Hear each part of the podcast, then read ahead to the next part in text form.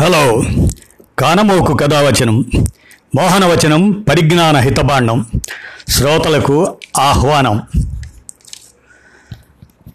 మన కానమోకు కథావచనం ప్రధాన ఉద్దేశం చదవదగునెవరు రాసిన, తదుపరి చదివిన వెంటనే మరొక పలువురికి వినిపింపబూనిన అది ఏ పరిజ్ఞాన హితభాండమవుపో మహిళ మోహనవచనమై విరాజిల్లు.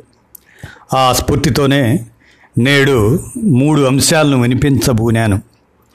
అవి: మొదటిది లోకమాన్య తిలక్, బాలగంగాధర్ తిలక్. ఆయన 100వ వర్ధంతి సందర్భంగా స్మారక వ్యాసాంశాన్ని సందీప్ పాండే ఆయన రాశారు. అదేంటంటే భిన్నగల స్పందన రాజద్రోహమా అని. దాన్ని ఒక అంశంగా. ఇక రెండవది అనుకోకుండా మన తెలుగు కవి దేవరకొండ బాలగంగాధర్ తిలక్. ఆయనది 100వ జయంతి సంవత్సరం. ఈ సందర్భం అనుకోకుండా ఆయనేమో బాలగంగాధర్ తిలక్, లోకమాన్య బాలగంగాధర్ తిలక్ ఆయనదేమో 100వ వర్ధంతి కాగా, ఈయనది తెలుగు కవి దేవరకొండ బాలగంగాధర్ తిలక్ ఈయనదేమో 100వ జయంతి సంవత్సరం. కాబట్టి తిలక్ మానవతా కవిత్వ పతాక అనే వ్యాసాంశాన్ని డాక్టర్ దామెర వెంకట సూర్యారావు రాసిన దాన్ని, అలాగనే ఇక 3వ అంశంగా సాగర సంగమం అనే అంశంను ఎర్రాప్రగడ రామకృష్ణ రాసిన దాన్ని ముప్పేటగా మన కానమోకు కథావచనంలో వినిపిస్తాను, ఆలకించండి.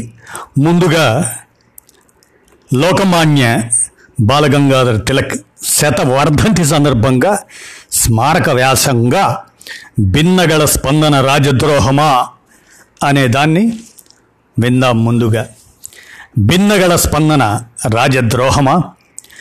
బ్రిటిష్ వారు 1947 ఆగస్టులోనే భారత్ నుంచి నిష్క్రమించిన, వలస పాలకుల వారసత్వంగా వదిలి వెళ్ళిన అనేక నిరంకుశ చట్టాలను స్వతంత్ర భారత పాలకులు ఇప్పటికీ కొనసాగిస్తున్నారు.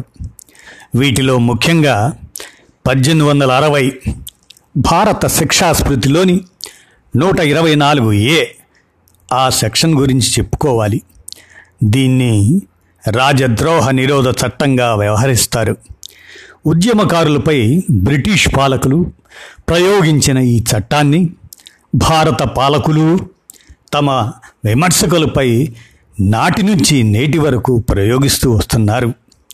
కాశ్మీర్ సమస్యపై ప్రభుత్వ విధానాన్ని తెగనాడిన ప్రముఖ రచయిత్రి అరుంధతి రాయ్ ఈ చట్టం కోరలకు చిక్కారు. తాజాగా విఖ్యాత పాత్రికేయుడు వినోద్ దువా ఈ చట్టం బారిన పడ్డారు. కేంద్ర ప్రభుత్వం ఓట్ల కోసం ఉగ్రవాద దాడులను, మరణాలను ఉపయోగించుకుంటుందని దువా ఆరోపించి ప్రభుత్వ ఆగ్రహానికి గురయ్యారు. స్వాతంత్ర భారతంలో ఇలాంటి దమననీతికి తావిచ్చే చట్టాలు అవసరమా అని ప్రశ్నించుకోవలసిన సమయం వచ్చింది. బ్రిటిష్ పాలకులు ఈ చట్టాన్ని మహాత్మా గాంధీ, తిలక్, నెహ్రూ, ఆజాద్ వంటి స్వాతంత్ర పోరాట యోధులపై ప్రయోగిస్తే స్వతంత్ర భారత పాలకులు అసమ్మతి తెలిపే పాత్రికేయులు, వైద్యులు, ఉపాధ్యాయులు, విద్యార్థులు, మానవ హక్కుల ఉద్యమకారులు, గిరిజనులపై ఈ చట్టంతో విరుచుకుపడుతున్నారు. ప్రస్తుత భాజపా ప్రభుత్వం జాతీయ భద్రతా చట్టం, చట్ట వ్యతిరేక కార్యకలాపాల నిరోధ చట్టంతో పాటు అంటువ్యాధుల నియంత్రణ చట్టాన్ని సైతం ప్రయోగిస్తుంది. స్వాతంత్రం వచ్చిన కొత్తలోనే ప్రతిపక్షాలు న్యాయస్థానాల విమర్శలు, సలహాలను లెక్క చేయకుండా కాంగ్రెస్ ప్రభుత్వం రాజ్యాంగ సవరణ చేసి మరీ రాజద్రోహ నిరోధ చట్టం ఐపీసీ సెక్షన్ 124A దానికి రాజ్యాంగబద్ధత కల్పించింది. ఇందులో వాడిన కొన్ని పదాలు రాజ్యాంగంలో భావ ప్రకటన స్వేచ్ఛకు నిర్దేశించిన పరిమితుల కన్నా తీవ్రంగా ఉన్నాయని రమేష్ థాపర్ కేసులో న్యాయస్థానం పేర్కొంది.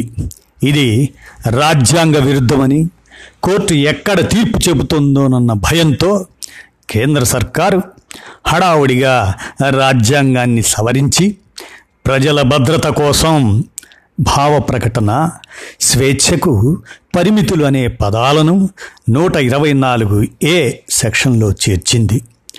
రాజ్యాంగంలోని 19వ అధికరణలో భావ ప్రకటన స్వేచ్ఛకు పరిమితులు అనే పదాలను సమంజసమైన పరిమితులుగా మార్చింది. మహామహులపై కక్ష అన్నమాట.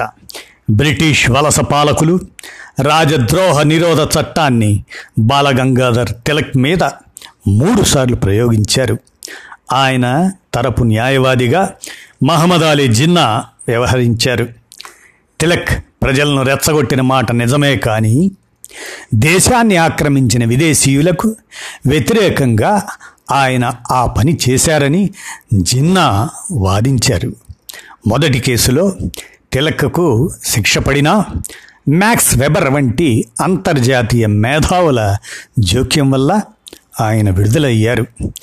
బ్రిటిష్ వలస ప్రభుత్వం పత్రికా స్వేచ్ఛకు సంకెళ్లు బిగిస్తుందని తన పత్రిక కేసరిలో సంపాదకీయం రాసినందుకు 1908లో తిలక్పై రెండోసారి కేసు పెట్టారు.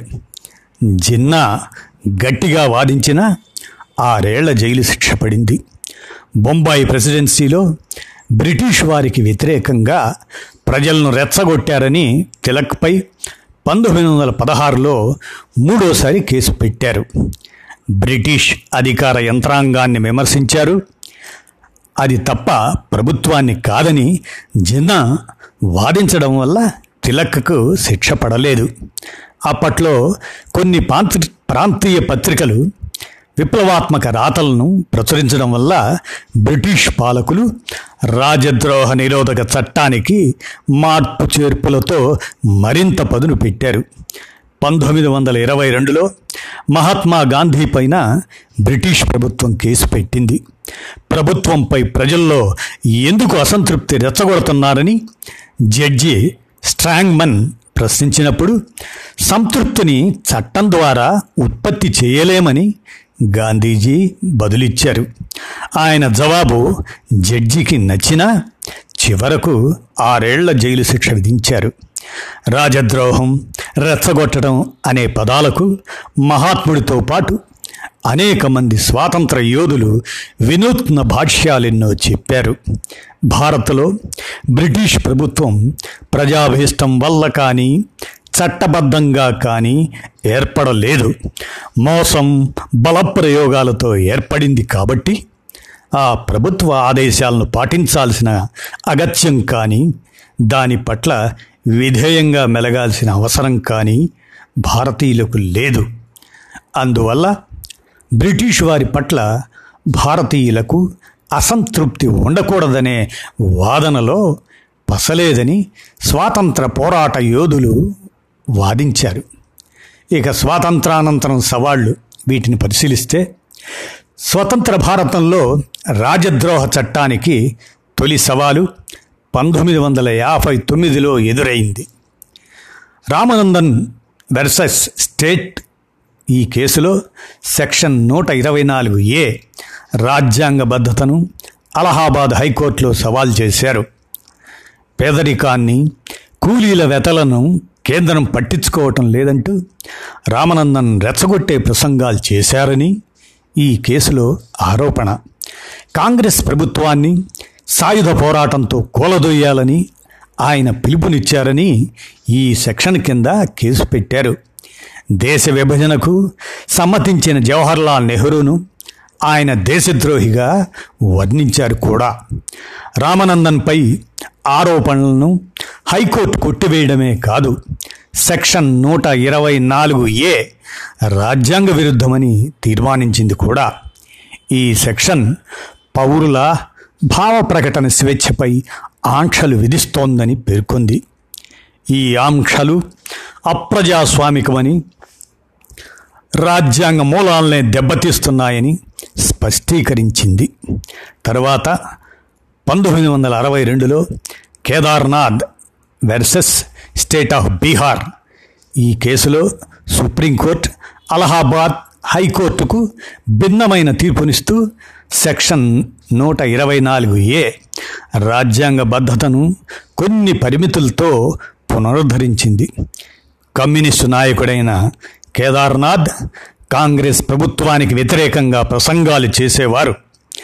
జమీందారులు, పెట్టుబడిదారులు వివిధ రాష్ట్రాల్లోని కాంగ్రెస్ ప్రభుత్వాలను సాయుధ విప్లవంతో కూలదొయ్యాలని పిలుపునిచ్చేవారు. ప్రభుత్వ విధానాలను విమర్శించడం వేరు, హింసాకాండతో ప్రభుత్వాన్ని కూలదొయ్యాలనుకోవటం వేరు అని సుప్రీంకోర్టు పేర్కొంది. సెక్షన్ 124A రాజ్యాంగ బద్ధతను సమర్థిస్తూనే హింసను రెచ్చగొట్టి శాంతి భద్రతలకు భంగం కలిగించాలని చూడటం, అవ్యవస్థను సృష్టించడం మాత్రమే రాజద్రోహంగా పరిగణించాల్సి ఉంటుందని వివరించింది. కేదార్నాథ్ తర్వాత చాలామందిపై ఈ సెక్షన్ కింద కేసులు పెట్టారు. ప్రభుత్వ విధానాలను రాజకీయవాదులు వారి అవినీతిని ప్రశ్నించటం, విమర్శించటం ఆరోగ్యవంతమైన ప్రజాస్వామ్య లక్షణం. కానీ ఈ విమర్శలను భరించలేక రాజద్రోహ చట్టం కింద కేసులు పెట్టడం ఎక్కువైపోయింది.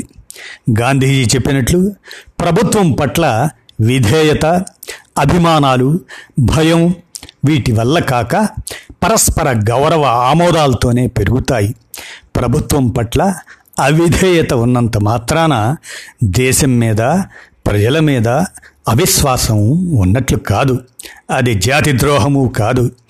దేశానికి స్వాతంత్రం వచ్చిన తరువాత నిరంకుశ రాజద్రోహ చట్టం అమల్లో ఉండటం దురదృష్టకరం. రాజ్యాంగ సవరణ ద్వారా ఈ చట్టాన్ని సమీక్షించడమో రద్దు చేయటమో జరగాలి. గౌరవనీయ సుప్రీంకోర్టు కూడా కేదార్నాథ్ కేసులో తానిచ్చిన తీర్పును పునఃసమీక్షించాలి అని సందీప్ పాండే, ఆయన రామన్ మెగసెసే పురస్కార గ్రహీత కూడా, నేడు ఈ రాజద్రోహం నేరం కింద మనం గమనించే ఉంటాం. ప్రస్తుతం భీమా కోరేగావ్ కేసులో వరవర్రావు తదితరులు అందరూ జైలులో మగ్గుతున్నారు రాజద్రోహం నేరం ఆరోపించబడి. ఇవన్నీ కూడా ఇప్పుడు మనం లోకమాన్య తిలక్ శతవర్ధంతి సందర్భంగా స్మారకంగా సందీప్ పాండే రాసినటువంటి భిన్నగల స్పందన రాజద్రోహమా అనే అంశాన్ని ఆలకించాం. ఇక మనం అనుకున్నట్లు మన తెలుగు కవి, కాల్పనిక కవిత స్రవంతి నుంచి అభ్యుదయ కవితా స్రవంతికి జారువాలినటువంటి దేవరకొండ బాలగంగాధర్ తిలక్ 100వ జయంతి సంవత్సరం కూడా ఇప్పుడే ఇందాక మనం అనుకున్నట్టు లోకమాన్య బాలగంగాధర్ తిలక్ ఆయనదేమో 100వ వర్ధంతి నేడు, అనుకోకుండా దేవరకొండ బాలగంగాధర్ తిలక్ 100వ జయంతి వత్సరం ఆరంభమైంది. ఆ సందర్భంగా మరి ఈ మానవతా కవిత్వ పతాక అనేటువంటి శీర్షిక డాక్టర్ దామెర వెంకట సూర్యారావు రాయగా మనం ఈ మానవతా కవిత్వ పతాక దేవరకొండ బాలగంగాధర్ తిలక్ ఆయన గురించి విందాం. లోకం తన స్వభావం చేతనే నడుస్తుంది, ఆ స్వభావానికి కాలం ఆధారం. ఇవి ఆదికవి వాల్మీకి మాటలు. లోక స్వభావాన్ని అంచనా వేసి దాని తత్వాన్ని శాస్త్రీయంగా విశ్లేషించడం ఉత్తమ కవిత్వ లక్షణం. కాలం పరీక్ష నాళికలో కవిత్వాన్ని శాస్త్రీయ దృష్టితో పరిశీలిస్తే ప్రగతిశీలమైన తత్వచింతనకు ప్రాతినిధ్యం వహించే సృజన స్వరూపాలే శాశ్వతంగా నిలుస్తాయి. ఉన్నత శ్రేణి సృజనశీలత గల కవి తన అనుభూతులకు, అనుభవాలకు సృజనాత్మక వ్యాఖ్యానం చేస్తాడు, నూతన ప్రమాణాలు సృష్టిస్తాడు. కాల్పనోకోద్యమ మలిసంజలో, కాల్పనిక ఉద్యమ మలిసంజలో జన్మించి అభ్యుదయ సాహిత్య ఉద్యమ ప్రభావంతో కళ్ళు తెరిచిన విలక్షణ సృజనశీలి తిలక్. కవిత్వం అంతరాంతర జ్యోతిష్యమల్ని బహిర్గతం చేయాలని అగ్ని జల్లినా, అమృతం కురిసినా అందం, ఆనందం దాని పరమావధి అని ప్రకటించాడు. అనుభూతివాది దేవరకొండ బాలగంగాధర తిలక్ ఈయన 1921 ఆగస్టు 1న పశ్చిమ గోదావరి జిల్లా తణుకు సమీపంలోని మండపాక గ్రామంలో జన్మించాడు. మద్రాస్ లయోలా కళాశాలలో ఇంటర్ చదువుతూ అనారోగ్యం వల్ల మధ్యలో ఆపేశాడు. సంస్కృత, ఆంగ్ల సాహిత్యాలను అధ్యయనం చేశాడు. పండిత పెన్మత్స సత్యనారాయణరాజు తిలక్కు సాహితీ గురువు. జాతీయ, అంతర్జాతీయ సమకాలీన రాజకీయాలపై అవగాహన ఏర్పరచుకున్నాడు. నెహ్రూ, జయప్రకాష్ నారాయణ సామ్యవాద భావాల వైపు ఆకర్షితుడయ్యాడు. 11వ ఏట తిలక్ రాసిన కథ మాధురి అనే పత్రికలో ప్రచురితమైంది. 1937లో ప్రభాతము, సంధ్య అనే తొలి కవిత్వ సంపుటాన్ని ప్రకటించాడు. 1944-48 మధ్యకాలంలో కాల్పనిక కవిత్వ ధోరణిలో పద్య ఖండికలు రాశాడు. తొలి రోజుల్లో ఎక్కువగా పద్య ఛందస్సుల్లోనే రాసేవాడు. అవన్నీ భావ కవిత సంప్రదాయానికే చెందినవి. గోరువంకలు కవితా సంపుటిలోని పద్యాల్లో సుకుమార భావన, లలితమైన భాష గోచరిస్తాయి. సీత ఈ పేరిట వెలువరించిన పద్యాలు తిలక్ విశిష్ట భావుకతకు అద్దం పడతాయి. రామశబ్దము చాలు రచ్చలో గట్టులో పులకించనట్టిది పువ్వు లేదు, సీత శబ్దము చాలు సీతువో గ్రీష్మమో వరదలై పారని వాగులేదు అంటారు. ఈ సంపుటిలోని పద్యాల్లో సంగీత మాధుర్యం, మార్ధవం పెనవేసుకున్నాయి. భావచిత్రాల్లో కృష్ణశాస్త్రి ప్రభావం, పద్య నిర్మాణంలో విశ్వనాథ శైలి పట్ల అనురక్తి కనిపిస్తాయి. తిలక్ తెలుగు సాహిత్యాన్ని విస్తృతంగా ప్రభావితం చేసిన రచయిత. అతన్ని భావకవుల్లో అభ్యుదయ కవిగా, అభ్యుదయ కవుల్లో భావకవిగా సద్విమర్శకులు అర్థం చేసుకున్నారు. అభ్యుదయ కవితాయుగపు ప్రధాన లక్షణమైన అంతర్జాతీయ భావన, సంకుచితమైన జాతి మతాల సరిహద్దుల్ని చెరిపివేసి అకుంఠిత మానవీయ పతాకను ఎగరవేసే తత్వము గల అభ్యుదయ కవి కంఠము అతనిది అంటూనే తిలక్ కవిత్వాన్ని భావ అభ్యుదయ కవిత్వాల మిశ్రమ రూపంగా పేర్కొన్నారు ప్రముఖ కవి కుందుర్తి ఆంజనేయులు.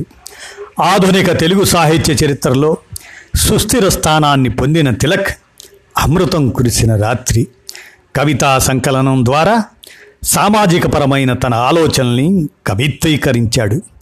సమాజంలోని అన్ని కోణాలను స్పృశించాడు. కారుణ్యం, అభ్యుదయం, సౌందర్యాలను తన కవిత్వ లక్ష్యాలుగా ప్రకటించుకున్నాడు. కవిత్వం పాఠకుడి హృదయంలోకి కొత్త అనుభవాల కాంతిపేటికను తెరవాలన్నాడు.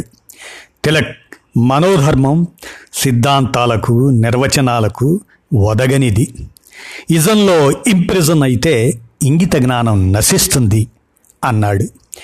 ఏదో ఒక సిద్ధాంతానికి కట్టుబడి ఉండటం కవితా సృష్టికి సరిపడదని, అందులో సిద్ధాంతపు నినాదాలే ఉంటాయి కానీ కవిత్వం ఉండదని చెప్పిన తిలక్ జీవితాన్ని వివిధ కోణాల నుంచి దర్శించటం తనకు ఇష్టమన్నాడు. తిలక్ గొప్ప భావకుడు. కించిత్ ప్రేరణకు అతడి సుకుమార హృదయ స్పందిస్తుంది. తన హృదయంలోని అనుభూతిని గొప్ప శక్తితో, చక్కని అలంకార పుష్టితో వ్యక్తం చేయగలడు.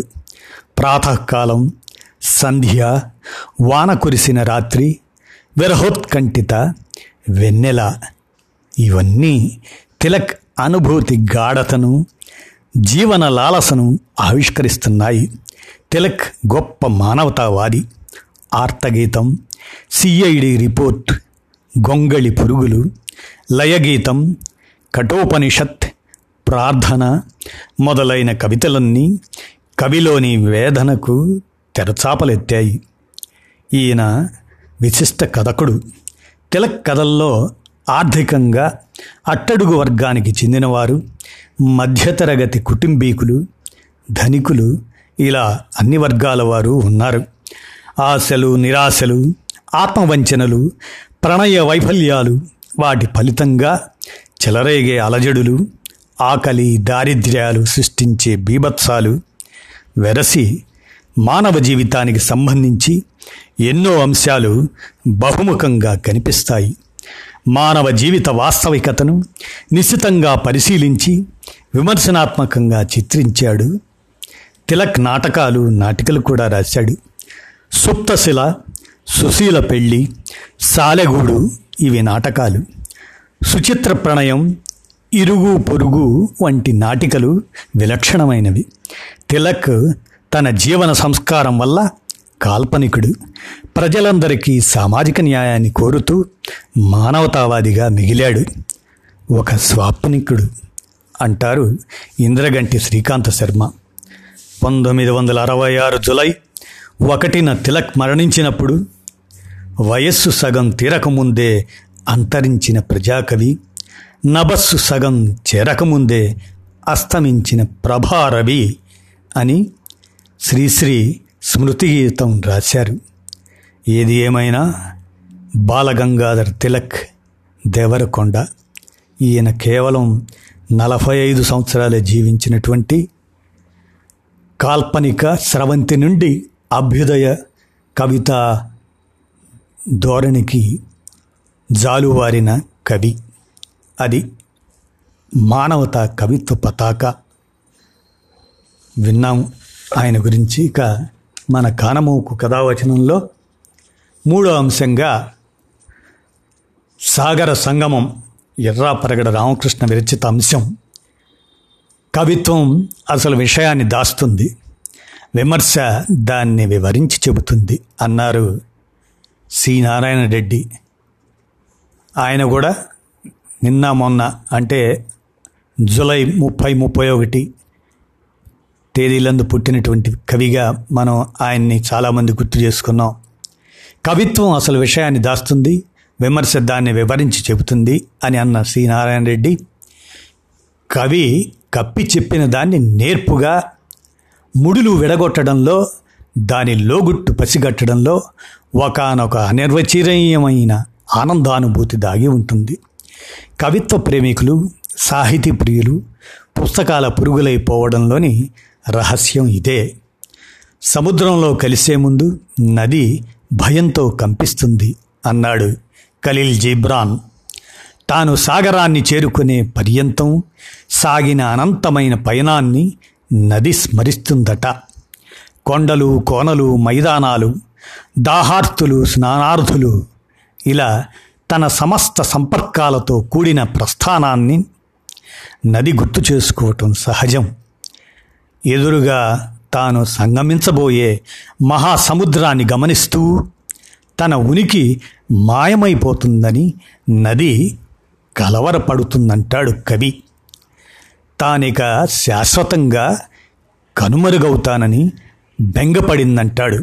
కానీ తప్పదు, గత్యంతవసరం లేదు. ఇక గత్యంతరం లేని పరిస్థితి, ఇక వెనక్కి మళ్ళే అవకాశమే లేదు దానికి అంటూ వర్ణిస్తాడు. కవి చెప్పుతున్నదంతా నది పయనం గురించేనా? కాదు, మనిషి జీవనయానం గురించి. చరమాంకంలో చెలియలి కట్టపై, మృత్యు మహాసముద్రపు గట్టుపై నిలబడిన మనిషి గుండెల్లోని ఆలోచన ప్రవాహాలకు సంబంధించిన రహస్య లిపి ఇలా ముసుగేసుకుంది, కవిత్వ రూపం దాల్చింది. ఇది ప్రతి మనిషికి వర్తించే పచ్చి నిజం. ఎగుడు దిగుళ్ళు, ఎదురు దెబ్బలు, రాజపూజ్యాలు, అవమాన భారాలు, విజయోత్సాహాలు, భంగపాట్లు, సుఖదుఖాలు ఎన్నో. ఏ మనిషి తప్పించుకున్నాడు వీటి బారి నుంచి? కాబట్టే నది అంతరంగం గురించి కవి చెబుతున్నది చదువుతుంటే మనిషి తనను తానే అక్షరాల్లో చూసుకుంటాడు, తానే నది అయిపోతాడు. ఆ కవిత్వంలో మునిగిపోయాననుకుంటూ తనలోకి తాను మునిగిపోతాడు. ఆ క్రమంలో తనను కోల్పోతాడు. అదొక అద్భుత స్థితి, ధ్యానం సమాధిగా పర్యవసించే అమృత స్థితి, యోగసిద్ధి. దీన్ని మొత్తం క్రోడీకరిస్తూ మన పెద్దలు అందుకే సంసార విషవృక్షానికి సైతం 2 అమృత ఫలాలున్నాయంటూ సజ్జన సాంగత్యాన్ని, సద్గ్రంథ పఠనాన్ని జీవరసాయనాలుగా చెప్పారు. ఇక్కడతో ఆగిపోతే అది అత్యుత్తమ కవిత్వం కాలేదు. భయాందోళనకు లోనైన మనిషిని కవిత్వం తేలికపరచాలి, కంపిస్తున్న పెదవులపై చిరునవ్వులు పూయించాలి. ఖలీల్ జిబ్రాన్ అంటాడు, నది ఇక సముద్రుడితో సమాగమానికి సిద్ధమైపోతుంది, సమర్పణకు సమాయత్తమవుతుంది. ఆ క్షణంలోనే నది భయం నుంచి పూర్తిగా విముక్తం అవుతుంది. ఎందుకంటే ఒకానొక పరమ సత్యాన్ని గ్రహించింది కనుక అని. నదికి ఎరుకైన ఆ పరమసత్యాన్ని లోకానికి వెల్లడి చేస్తూ ఖలీల్ జిబ్రాన్ కవితను ముగిస్తాడు. సముద్రంలో తాను కనుమరుగైపోవటం కాదు, తానే సముద్రం అయిపోయానని నది గ్రహించింది అంటూ. సజ్జన సాంగత్యం, సత్సాహిత్య అధ్యయనం మనిషిని చేర్చేది ఆ తీరానికే. తానేమీ కోల్పోవడం లేదని, పైపెచ్చు ఎంతో పొందుతున్నానన్న ఎరుకే మనిషిని మృత్యువు నుంచి విడదీస్తుంది. మృత్యువును మానవ జీవిత రహస్యాన్ని బోధించే గురువుగా కఠోపనిషత్తు అందుకే సంబోధించింది. నదికి లక్ష్యం గమ్యం సాగర సంగమమే, తక్కినదంతా ప్రయాణం. చెలియలు కట్టను దాటే మనిషి మృత్యువులో కాదు, తనలో తానే లీనమైపోతాడు. అన్ని నేనులు నేనైన నేనులో తాను కలగలిసిపోతాడు. నది సముద్రమైపోయినట్లు అని సాగర సంగమం, ఎర్రాప్రగడ రామకృష్ణ విరచితమైనటువంటి అంశం. విన్నారు కదా కానమోకు కథ వచ్చిన శ్రోతలకి. ఇప్పుడు మనం 3 అంశాలని వినిపించాం. మొదటి అంశం లోకమాన్య బాలగంగాధర్ తిలక్ శతవర్ధంతి సందర్భంగా స్మారక వ్యాసాంశం భిన్నగల స్పందన రాజద్రోహమా అని సందీప్ పాండే రాసిన దాన్ని.